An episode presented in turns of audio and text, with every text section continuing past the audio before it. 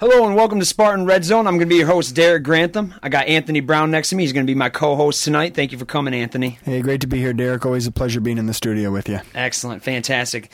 Expect more of Anthony Brown later in the season, ladies and gentlemen. We're going to be talking a little bit about Michigan State football. Actually, we're going to be talking all Michigan State football. Maybe a little Lions here and there. Who knows? I don't know.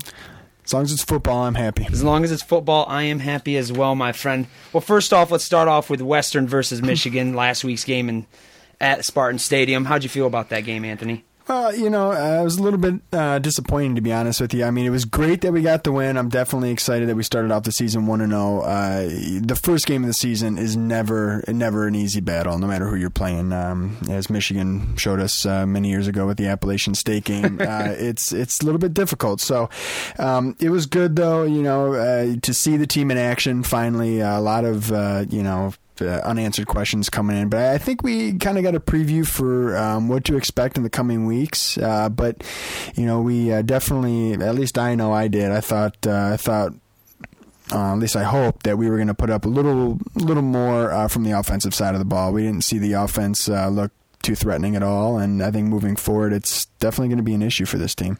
Well, we talked about that a lot before we actually started the show. Is the lack of offensive productivity and a lot of quarterback questions for the Michigan State Spartans this year, as well as at the receiver position, tight end, just all basically since we lost Le'Veon Bell, Dion Sims, like key pieces to our offense. Maxwell is is obviously was named the starter during the offseason, but Dantonio came out and he said that there's a four quarterback race. How do you feel about that? Do you? My thought.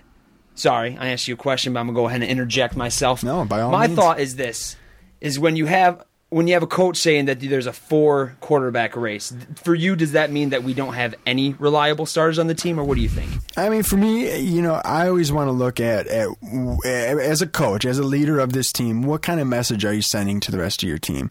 And yeah, I mean, to the quarterbacks, yeah, there's four of them, and you're sending confidence in all four of those guys that you think that they might have a shot to lead this team, or they might have what it takes to. Uh, to to be the quarterback for the Michigan State Spartans. But you know, I, I, as opposed uh, to what it's saying to the rest of the team, you know, that that you're not really confident enough in a one starter to name him your guy and to say, you know what, no, we're sticking with him, we're going with him. Maxwell's my guy. Maxwell's my guy. And you know, whether it be Maxwell Cook, I mean, whoever he's going to put at the helm, I want to see some consistency. I mean, you know, we talked about um, you know, we talked about last year in the Buffalo Wild Wings Bowl when uh, when Connor Cook came in, came into the game and did great. You know, led us right down the field for that scoring drive, and then Dantonio put Maxwell back into the game. You know, it's just a lot of to me a lot of mixed signals, and I think we still got a lot of that same feeling from this Western Michigan game.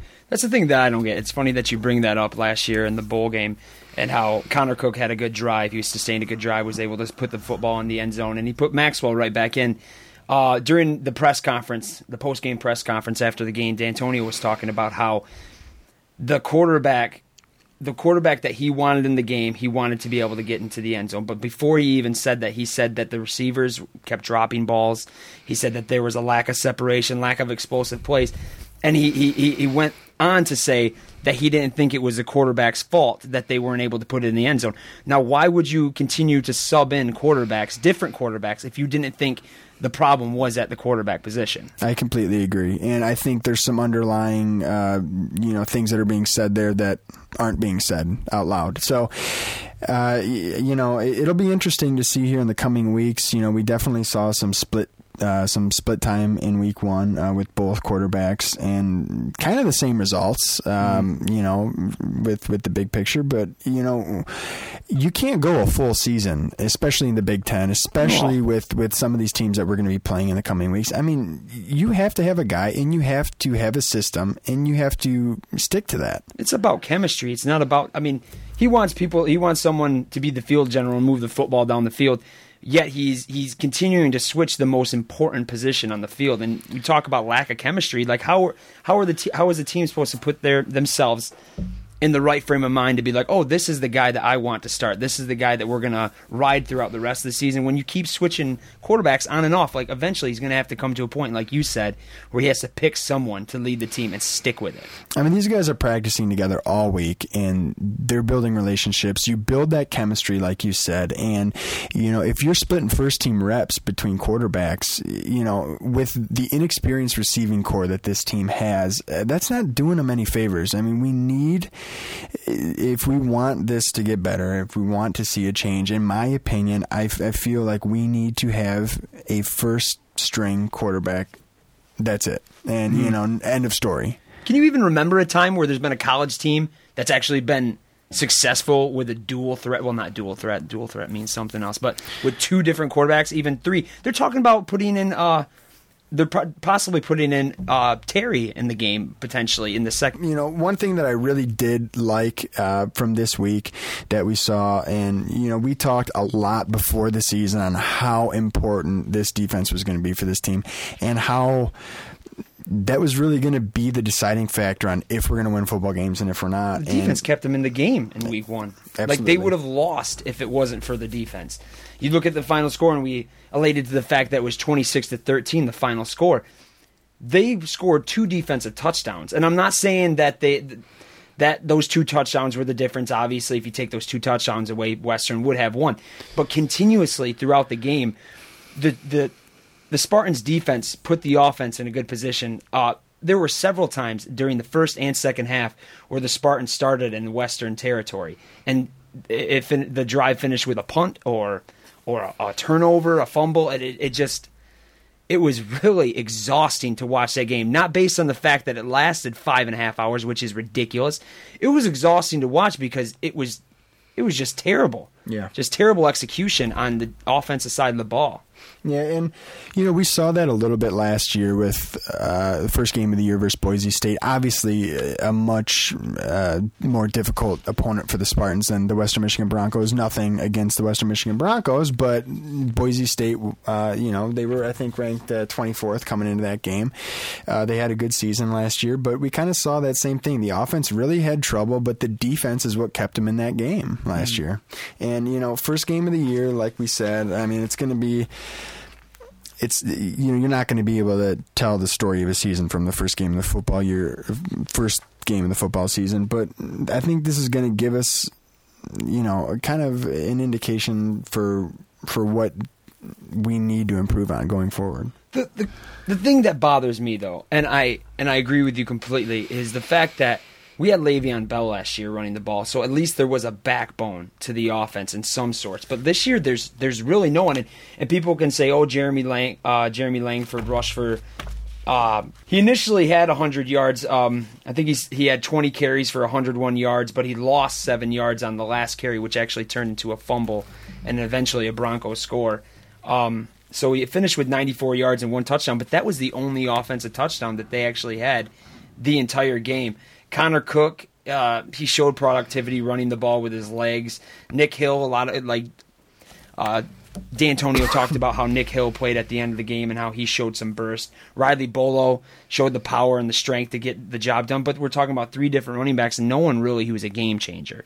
Yeah, and uh, we've seen that in the past from this team. You know, from Dantonio loves drawing the ball, and you know he always kind of has a. Last year's a little bit different, you know, with with uh, with Bell, but we've seen some kind of uh, committee approaches with the different backs over the years, and it's worked. We've had some decent runners, but um, you know, like you said, there's no one that like Le'Veon where you can give the ball you know to 45 times a game and and be okay you know where he's going to kind of carry the team you know and i mean we we saw some good some good uh, decent play though in week 1 yeah we did it's true i mean i'm not trying to say I'm not trying to be 100% skeptical right now, but okay, let's let's go with the positives then. Let's talk about the defense. All right, rushing yards for Western Michigan they only they had 27 rushes the whole game and they only netted 11 yards. I mean that's 0.4 yards per carry. I mean that's getting the job done.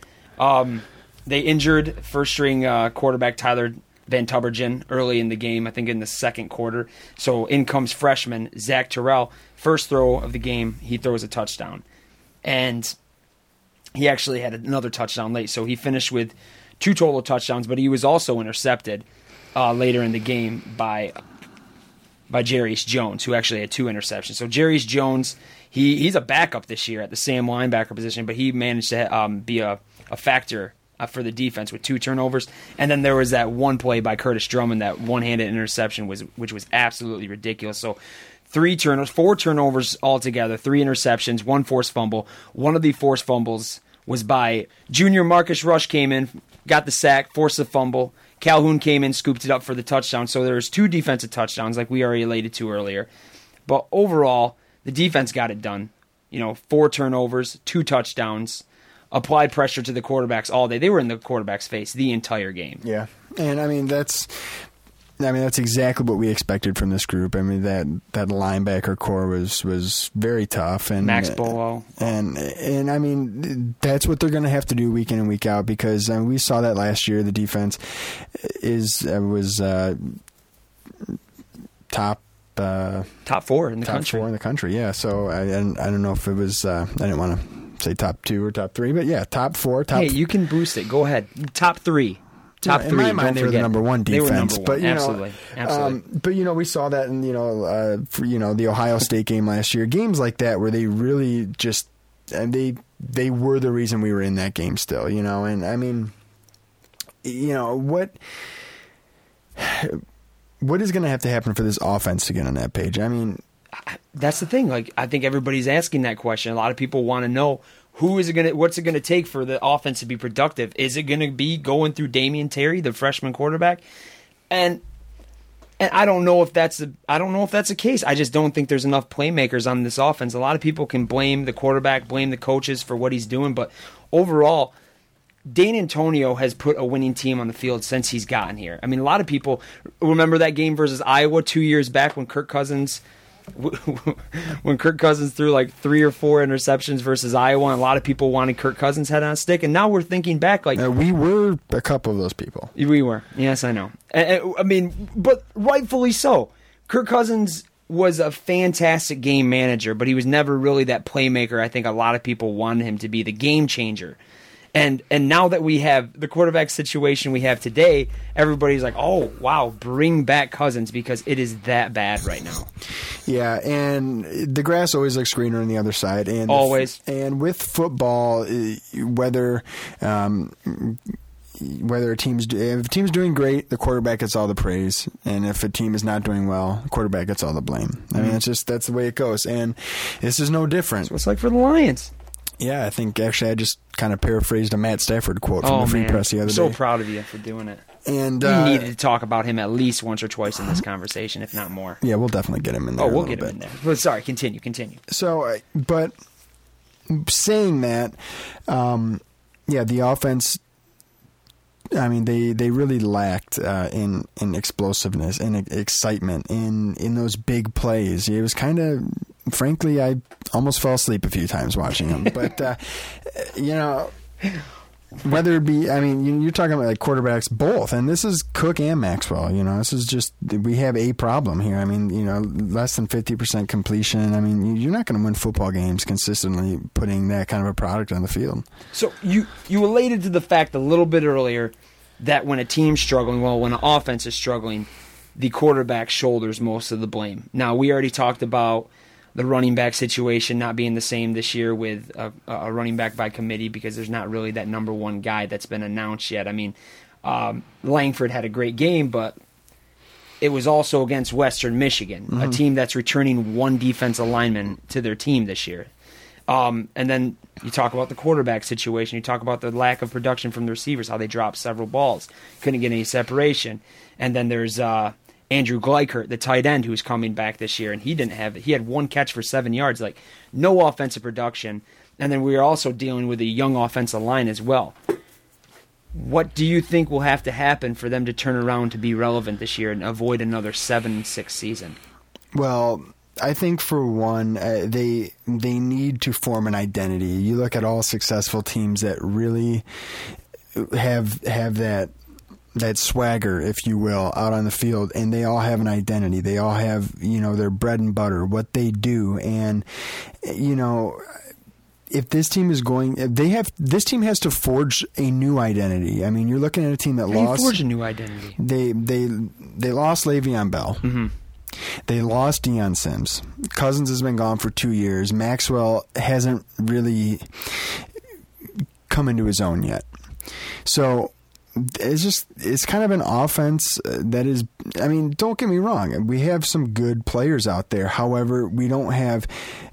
Nobody's saying this is Maxwell's team or this is Le'Veon Bell's team. We don't have that type of player this year. And what I, what I think we need is whether it's going to be the coaching staff that ha- that that makes a decision to lead the team to an identity, saying, for instance, Connor Cook's our guy, or you know Terry's our guy, or Maxwell's our guy. That may be it, or it may be decided on the field. So I'm talking a strong performance, and, and the team rallies behind an indi- individual, whether it would be a receiver, a running back, a quarterback. But this the offense itself to me is they're not playing very confident right now, and and I I think that they need to find that, and that's uh, it's not always easy to find, and you know I mean, but. Uh, Yeah.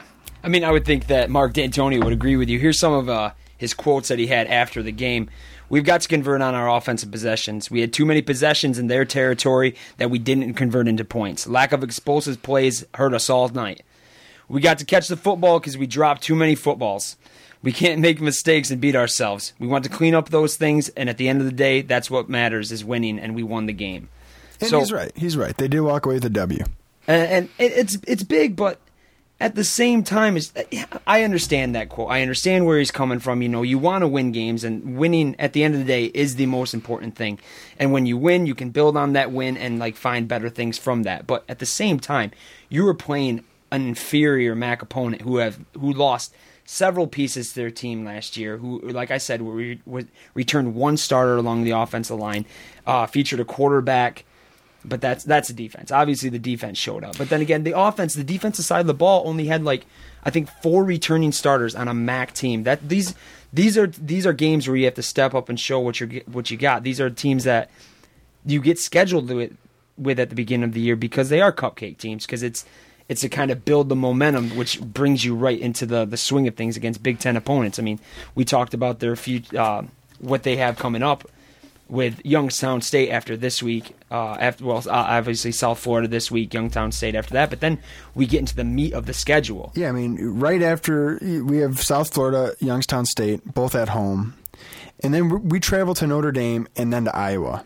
in back-to-back weeks. Oof. And uh, uh, there's there's a bye week in there. Pardon my uh, my mistake there. Uh, but back-to-back games and very tough places to play. And yeah, South Bend and Iowa. Oh, absolutely. and so you're talking about, um, you know, what Dantonio said. Yeah, we made mistakes. We can't beat ourselves. But did we win the game? Yeah, this week you did win the game. However, if you make those same mistakes versus a team like Notre Dame or versus a team like Iowa, you're not going to win the game. no, absolutely not. And so, you know, what does this team have to do to uh, to improve on that? I think there's a ton of things that they have to do. I think they need to solve the quarterback position first and foremost. Like How do, how do you feel about uh, about the play calling last week? play calling.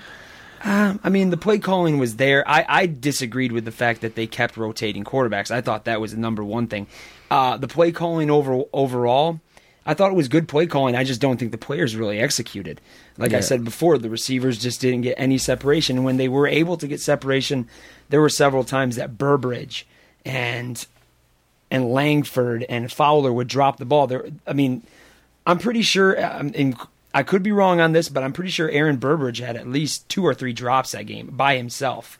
I mean, the biggest play that we had offensively was Bennie Fowler on a 26 yard slant route. And I mean, he caught the ball five yards away from the line of scrimmage and he rounded the, uh, to the outside of the field and got an extra 21 yards. But other than that, like nothing else was bigger than that. Um, Jeremy Langford at 18 yard run, that was our biggest play of the day. I mean, against Western. Yeah. Against Western. I can't say that enough. It's against Western.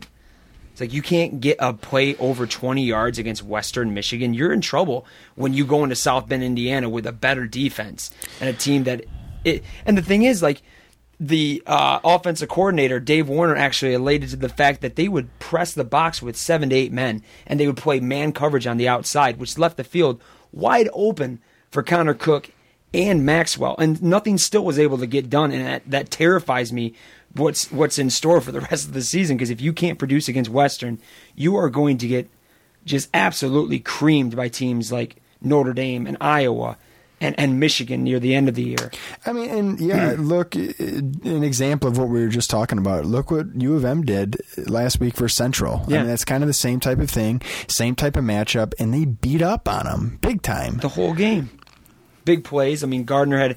Granted, Gardner has been in the system for. No, I, Maxwell's been in the system for a while. He, he's a fifth year senior. He's he's had a chance to learn everything behind Kirk Cousins. He's had the ability to become comfortable in the offense. If he, and if he can't separate himself from a first year freshman, a redshirt freshman, and Connor Cook, I believe is in his redshirt sophomore year, there's something wrong. Like there's there needs to be something else done. Like whether I just I, I don't really know what they can do, which is which is which is terrible because I don't think the Michigan State coaches know what to do. That's why they keep substituting people in. And if they don't know what to do, how how are any of us as fans supposed to feel comfortable about this? I agree. I completely agree. Well, uh, looking ahead, so this week we have South Florida. Yes. Who last week uh, they got absolutely destroyed by a by t- same type of by uh, same type there. of team. Well, for South Florida, um, it was it was just one of those games where it it just started good, like for the Spartans. Uh, uh, Maxwell started the game off five for five versus Western, and South South Florida actually had an 80 yard run to start their game, the first game of the season. But after that, their defense just totally gave in, and they allowed 53 points, 53 points to McNeese State. How Exactly. You can't even put it into words. the whole game though mcneese had a, a total of 424 yards they, uh, 244 through the air and 188 180 on the ground and just just a, an atrocious an atrocious performance on defense now Now, with with a team, sorry to cut you off. No, there. please. No, so with a team, a defense that I mean, it got absolutely burned by McNeese State. So most of you listening probably haven't even heard of McNeese State before. Uh, You know, mcneese state is in montana i don't know i just made that up Now, so you get McNeese State coming in there. They they do what they do. They come away with a huge win. Now, this South Florida team is coming in to East Lansing, uh, reeling off of that loss. Now, will they? This South Florida team comes into East Lansing, reeling off of that loss. Is this the matchup that the Spartans need to work out those kinks, to get those things right, to start running those, catching those balls? Uh, You know, I mean, do you think that a strong performance against South Florida, against Youngstown, you know, if we can get something rolling here in the next couple weeks, will that will that be the key to kind of get the ball rolling on this season? I think they have to show something. I think they have to come up big because if they don't, there's just going to be more criticism towards not just Dantonio, but like the offensive coordinator as well, And uh, if if Dave we, Warner. if we go the next two weeks, uh, we're talking South Florida, Youngstown State, and we're heading into that that fourth game against Notre Dame, and there isn't a a clear cut winner at this this quarterback controversy, if that's what you want to call it. And it's it's going to get ugly. It's going to get really ugly. And and Dantonio can say all he wants to about oh at the end of the day if if, if a win's a win. If Michigan State goes into Notre Dame 3 and 0 and still has the questions that they do today, they are going to get slaughtered in South Bend, Indiana. So the whole argument of oh, all that matters is we get a win. No, that's not all that matters. What matters is putting a good product on the field, a product that's going to compete against the same level of competition as yourself. When you beat lower level competition barely and, and then say make an excuse by saying, "Oh, we still won, so don't worry." I mean, it, yeah, I'm sorry, we have a lot to worry about. Yeah, when you're playing teams that are not in the same class as as you would like to think your team is in and you're playing down to that competition and and you're you're not executing yeah i mean we i agree i completely agree i mean this team needs to, if they're going to put a good product on the field, like you said, and they're going to play at that high level, then you have to play to that level regardless of who you're playing, regardless of who your opponent is and where you're playing. And yeah, you, it's not going to be perfect. You know, you're going to struggle at times. I mean, you, this is a tough schedule. However, tough conference, but however, it's just it's got to get better. Dantonio in the press conference Tuesday actually said, you know, right now he thinks the main focus is what we do what they do internally at the quarterback position. So he said that they're going to look into things as the week progresses and make a decision by the end of the week who's going to start for Michigan State. He wouldn't say who's going to start. He just said by the end of the week we're going to evaluate everything through every single option that we have, whether that be Connor Cook, Maxwell, or Terry. Uh, we're just we're, they're going to break it down and they're going to decide from there who's going to be the starting quarterback. Now, for you, who would you want to see start at quarterback? Connor Cook. Connor Cook? Absolutely. Why? Why not? I mean, because you look at what Maxwell did last year. It was less than stellar, less than, less than convincing. Maxwell had a whole season to earn the starting job, and he didn't. You have a, a fan base who's divided right now. Half say leave it with Maxwell, the others want Cook, or some want Terry. So, I think that if you have that opportunity, you don't seize it. You I mean, it's Maxwell. I think that Maxwell has not earned the position. I mean, you saw his play last year. His, I mean, his play in the first game versus a team like Western. It's it's just not convincing. It's very uh, it's very Rex Grossman esque, and you know I, that's not what this team needs. And Rex is our quarterback. Yeah, and at least Lovie stuck with Rex. Max is our quarterback. Max is our quarterback. Max no, is our quarterback you know, give it to a guy who's hungry. Give it to a guy like Connor Cook who has something to prove, who has a little bit maybe of a chip on his shoulder after that Buffalo Wild Wings game, where he maybe he thought that he stepped up on the big stage and earned a spot to play and lead this team. Maybe he want you know I, you need you need a guy like that that wants a ball that, and I I think.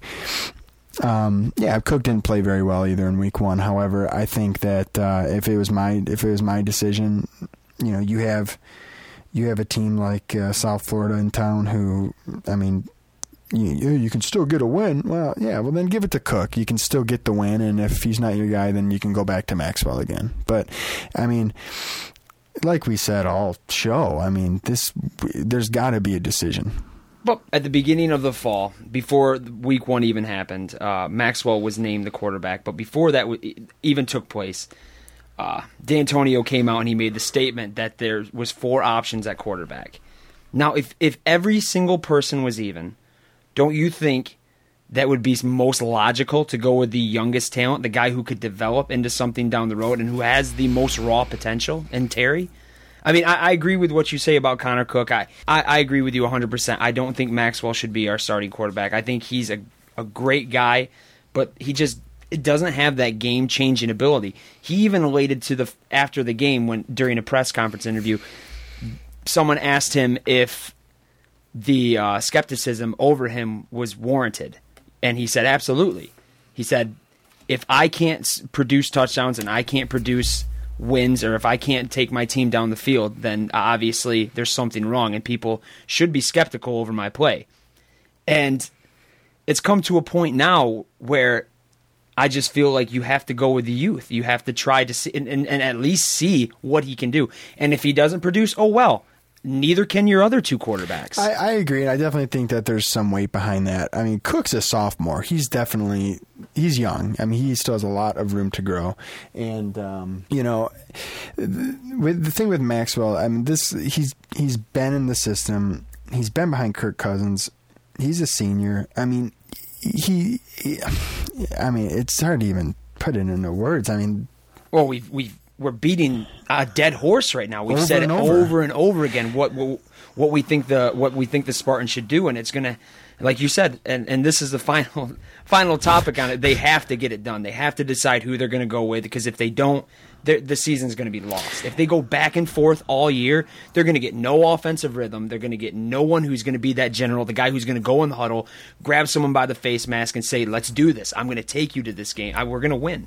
Yeah, and you know, coming into last season, Maxwell was a ju- Maxwell was a junior. He was behind Kirk Cousins. There was optimism there. There was reason to be excited about it, you know. But uh, he he hasn't really delivered on that promise, and I, I think at this point he's had his shot. I don't think he seized it, and I think we have to turn to somebody else. So, I mean, we'll definitely see coming, you know, in the next few weeks what happens with uh, with the situation, and you know, we might have an answer. Let's get off the uh, offense for a little bit. and Let's move on to the defense and talk about Let's focus them. on some positives Let's po- let's focus on some positives because we've been negative Nancy's this entire time.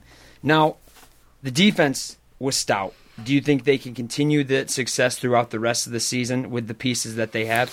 Young team. I mean, Shilique Calhoun, Marcus Rush on the outsides.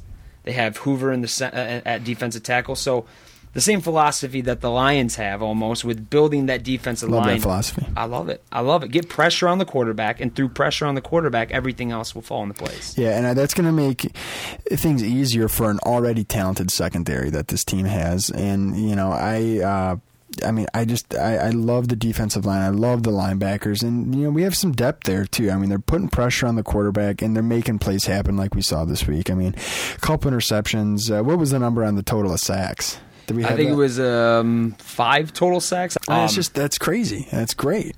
oh, it was. It was a great game off defensively. Just a fantastic defensive performance. But once again, grain of salt. It was Western. I mean, I, I don't know how long this defense is going to be able to carry this team. You have to have some offensive production. I'm sorry, we're slipping back into I'm- it. I apologize. Now, but with this defense, I think um, you know they are going to find some momentum in there, and, and I mean this will carry over to the bigger games. And we saw that last year. I mean they really did step up uh, for for those uh, for those big type type of games, and uh, you know the the defensive coordinator on this team, Mm-hmm. we love him. Oh, oh, Narduzzi's the man.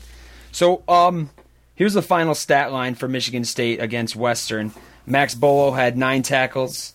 Taiwan Jones had six. We're not going to go through every single tackle because that would be boring. So we're going to get to uh, some of the key stats of the game. Uh, Denicos Allen, he had a sack. Marcus Rush, which we were talking about, had two sacks. Tyler Hoover had one sack. Denzel Drone had a half a sack. And Mark I'm not even going to try to pronounce that name. He also had a half. Mark a had a sack. Marcus had a sack. Marcus Scarpinato. Actually, I think that's exactly how you do say it. Marcus Scarpinato. Scarpinato. Is that it? Scorpionato. Scorpionato. We're going to keep that. Marcus Scorpionato had a half a sack.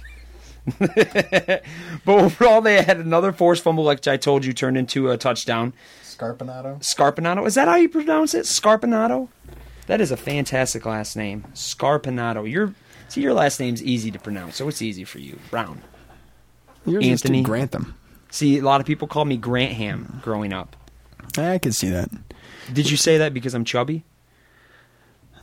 No, I could see it with the with the way your name's You spelled. know, I don't believe you for a second. I think that was a fat joke, and I don't appreciate it. All right, but they had three interceptions on the day, two, two, two total touchdowns for the defense. So the defense is going to be come up big, and I. So let's get back into this game versus South Florida that we have coming up on Saturday morning at one o'clock in it in East Lansing. Not. Are you about to say Ann Arbor? Let's talk about this game Wow. Saturday at one o'clock in East Lansing. Okay, South Florida only was managed only managed to put up 21 points versus this McNeese defense. So, what do you expect out of the Spartan defense come Saturday? Uh, I expect.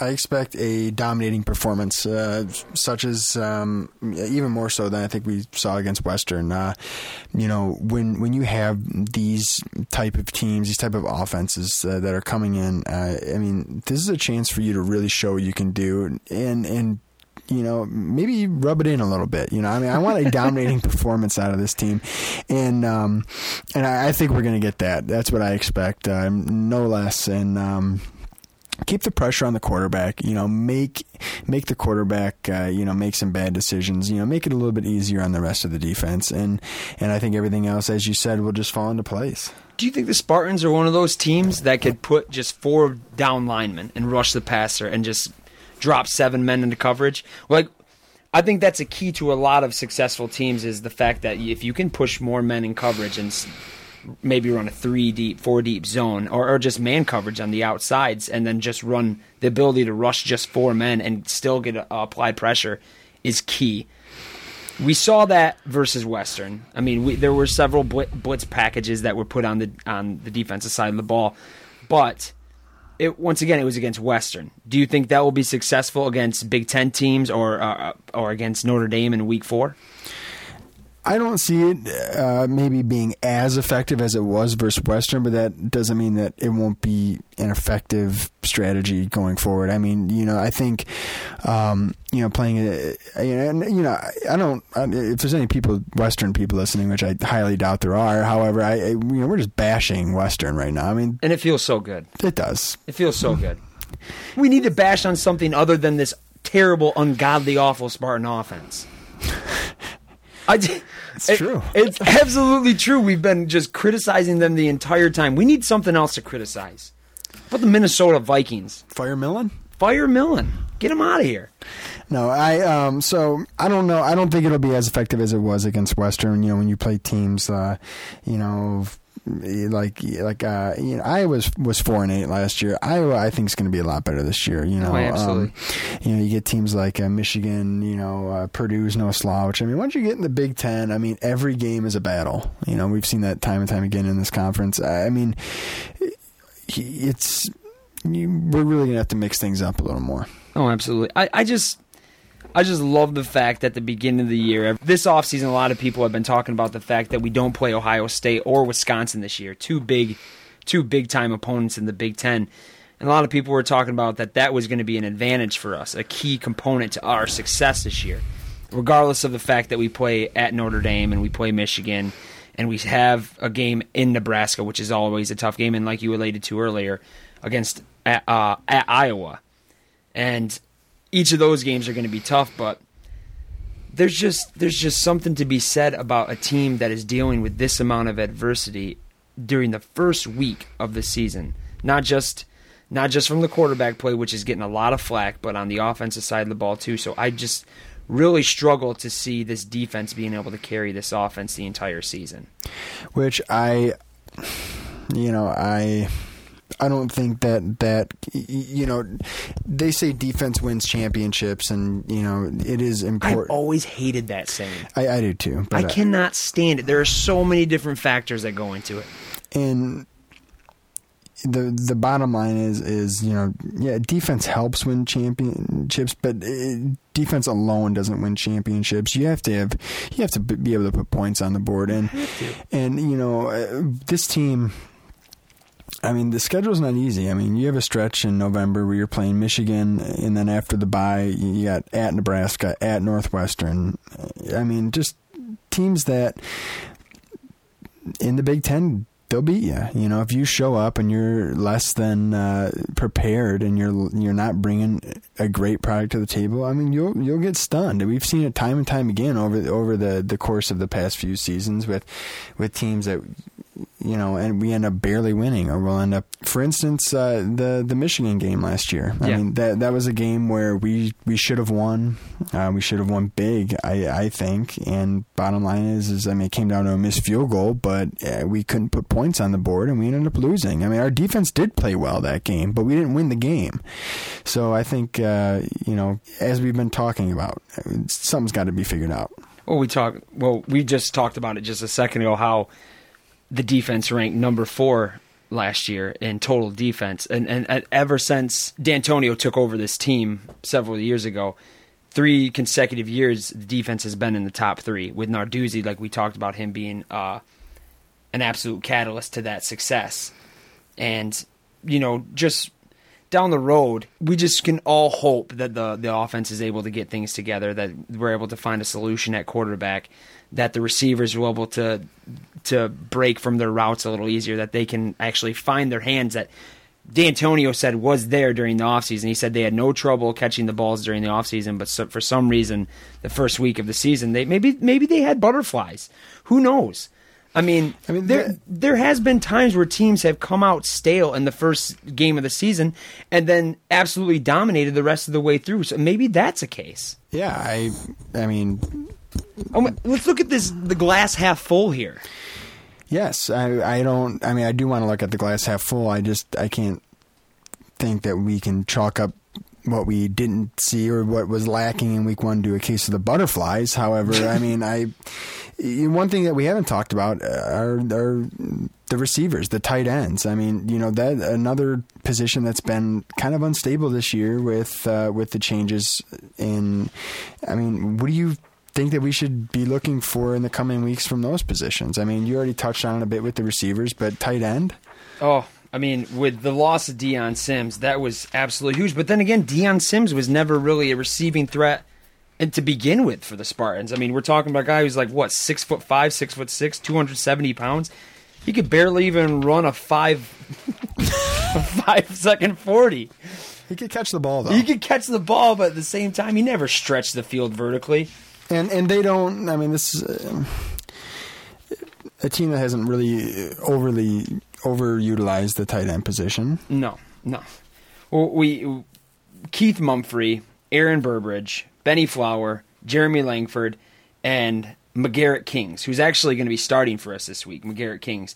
All these guys are returning from last year. None of these guys are freshmen. None of these guys don't. They're not um, comfortable with the offense. They they they know the system. They know Dantonio's system, and yet they still struggle with their their uh, their their routes and like have uh, have difficulties catching the football. I mean, you, they, you, you, can say what you want to about the quarterback and you know the the instability there, and and he should start or he should start, but I mean that's not going to make you catch a football. Mm-hmm. It's true. It's very true. It's very true. So, what do you look for in week two versus South Florida? What are you What are you looking for for them to achieve out of the receivers? The, everything, everything in general. I'm not just talking about the receivers. I'm not just talking about the quarterback, the tight ends um, just everything in general. What do they need to accomplish next week, this Saturday, excuse me, to to get rid of all the doubts? I, I, you're always going to have mistakes on a football team, but I, I want to see the mistakes limited. I want to see the quarterbacks completing passes. I want to see the receivers catching balls. I mean, yeah, you're going to make mistakes. You're going to have penalties. You're going to, but the the inexcusable mistakes, uh, like a drop ball, on a where you need to catch it. I mean, that kind of stuff needs to stop. And um, I think this is the perfect team to to work out those kinks against in, in, the South Florida Bulls. And you know, hopefully we can come out and you know run some good routes, catch some footballs, make good passes. I mean, maybe stretch the field out a little bit. You know, I mean, have somewhat of an identity on offense, and. Um, and you know, I mean, I, the, the defense. I think I think we're going to see another great performance out of them. But if uh, if the offense can really limit those mistakes, they don't have to put up 500 yards. But no. I just I want to see a team that that is shows uh, a little consistency. Yeah, that that looked at the game film from from the Western game and identified their mistakes and wants to improve on them. I think that's what we need to see as fans as well. Just that the, the ability. I mean, Dantonio said in his press conference that he wanted to see more explosive plays. I, I don't even need to see that. I just want to see a little s- stability. Yeah. I want to see them be able to move down the field and get a touchdown. I don't care if it's an explosive play that gets a touchdown. I just want to see them move the ball on a consistent basis against an inferior team, something that they should have done last week.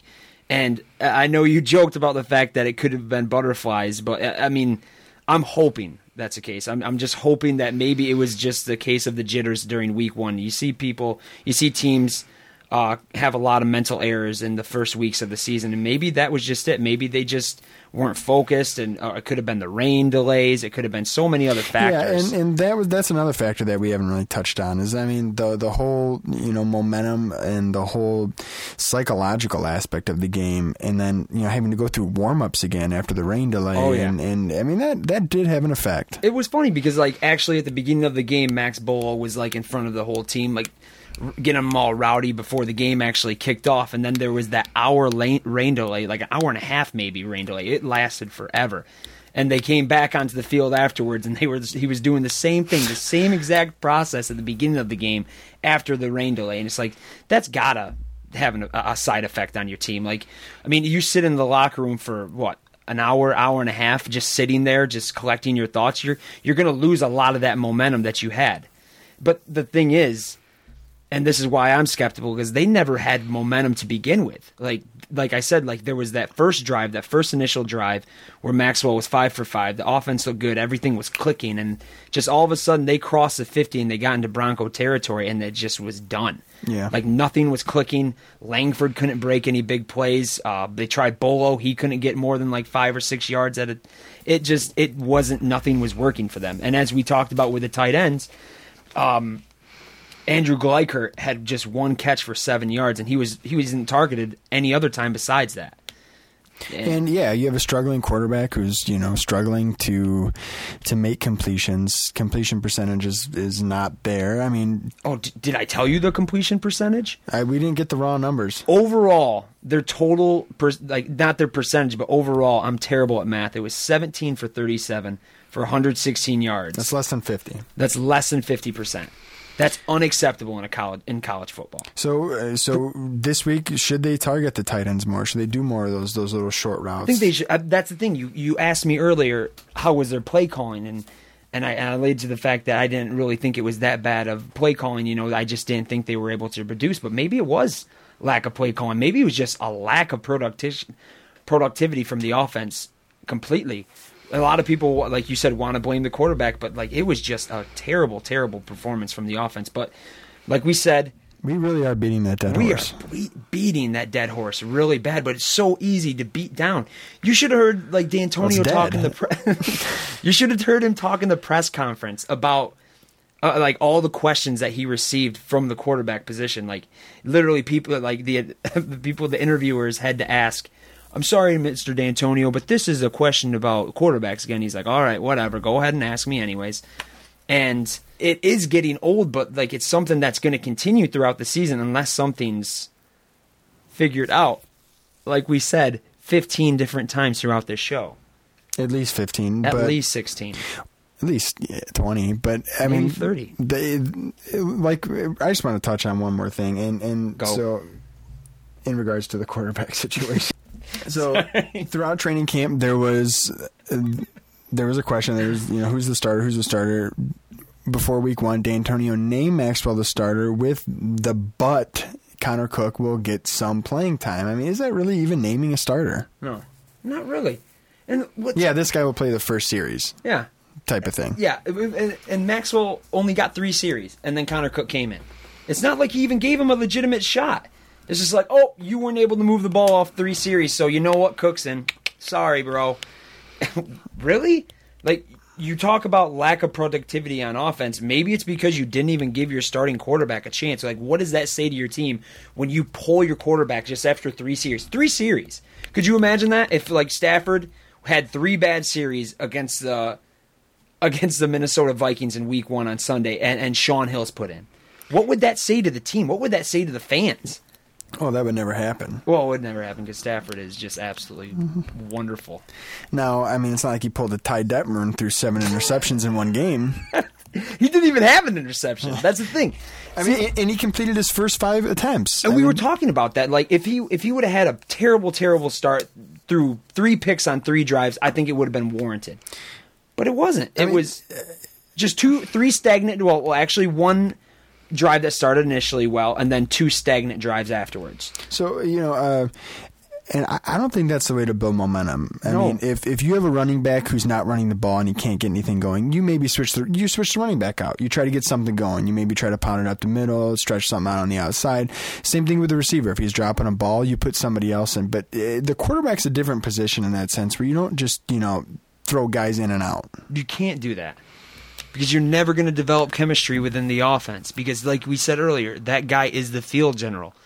That guy who calls the plays, who who audibles at the line of scrimmage, who who rallies his team, who who is the calming influence in that huddle. And you keep switching him out for someone who's who's fresh and doesn't have any rhythm with the receivers, who doesn't have that. I just didn't like how Dantonio approaches. If he didn't want Maxwell starting the game, or he had any questions about Maxwell starting the game, then go with Connor Cook and start him for the entire game. And if Connor Cook failed in week one versus Western, then start Maxwell in the second week and see how he does. And then if Maxwell fails, maybe try Terry, like we said in week three. This is why we play crap teams at the beginning of the season. Pardon me. this is why we team. This is why we play below average teams at the beginning of the season, is because you want a chance to see where your team is, where they stand, how your players feel in this system, like how how But but it is it is important for a quarterback to stay in for an entire game. That's that's part of the process. It's a battle. You make adjustments after the quarter. You make adjustments at halftime. You make adjustments after every drive. How are you supposed to to build off that and, and you know keep reading the defense and trying to make those adjustments when when oh, actually no you're sitting uh, Maxwell's going to go in next quarter next next drive next series. I mean, Could you, could you imagine that? Like Yeah. you, you starting for you're you're a hockey man. You love hockey. You you've been thinking that you're going to start this whole week, and after just three bad series, your coach comes up to you. Well, it's it's different in hockey. It's way like, different. in what's a series in That's a terrible, terrible, terrible example. Let me start that over well, again. for, let- let's say baseball. Let's say baseball. You go a a couple starter. games without getting a hit, Exactly. which is that happens. Yeah. You don't get pulled. No. I mean, if you go for you know thirty, you might maybe take a day off. Absolutely. I mean, it's warranted then, but at the same time, you get where I'm. You get what I'm saying. It's, You didn't even give him a chance. Like he comes off the field, and Dantonio comes up to him and says, "You know what? You're done. Sorry." It's like, "Are you serious? Like, I, I played three series. You you can't even give me a chance to prove to you I can succeed." And and then uh, there's a lot of emotions going on in that too because you know okay you- you're on a high you started the game and you go down low you you, uh, the backup comes in and then you know a half hour later he says you're going back into the game now you know it's just riding a roller coaster. riding that roller coaster real good. It's just it just it just seems like this is a trend that is going to get really really really tiresome even if they continue in week 2. Like I, I- don't want to see this I'm again. tired talking about it. I'm Derek. tired talking about it. I'm exhausted. I'm about to fall asleep. And so so how are they doing it? How it was miserable to watch. Like just in the press box, just watching them continuously go back and forth and just not producing at all. But we're not going to get into this again. We're not going to talk about this anymore. We've already We've been talking. we've been it. talking about this the entire time, the entire time. So I think it's important to talk about. it is. It is. It's It to be crucial because the, about. the quarterback position is the most important position on the field of for any football team. I was As we talking to someone, earlier. uh, as we said earlier, we were talking. I was talking to someone earlier about it, and and could you think of one college football team that's found success with with not having an established quarterback? And don't say Trent Dilfer for the Baltimore Ravens back in 2000 because that doesn't count. Well, that's not college. That's That's not college. And once again, we're going to go back to that argument with, oh, the defense won the championship for Baltimore. No, they also had a great running game, too. I think that's what wins championships a great running game and a great defense. It's, it's great and to have a good coach. They had Brian Billick. They did have Brian Billick, who also loves the Lions, so you can't go wrong with Brian Billick. He has a man crush on Stafford, I'm telling you. That's why I have a man crush on Billick. I have a man crush on Billick. I don't blame you for having a man crush on Billick. Be, I hope he's announcing the game on Sunday for the Lions. That would really make me happy. that would make me extremely happy. What a great way to start the season. But hey, guys, thank you so much for listening to Spartan Red Zone. Once again, I'm your host, Derek Grantham. Anthony Brown, thank you so much for joining us. Thanks me. for having me, Derek. I appreciate it. All right, well, I hope we'll have you join us very soon. Thank you for listening.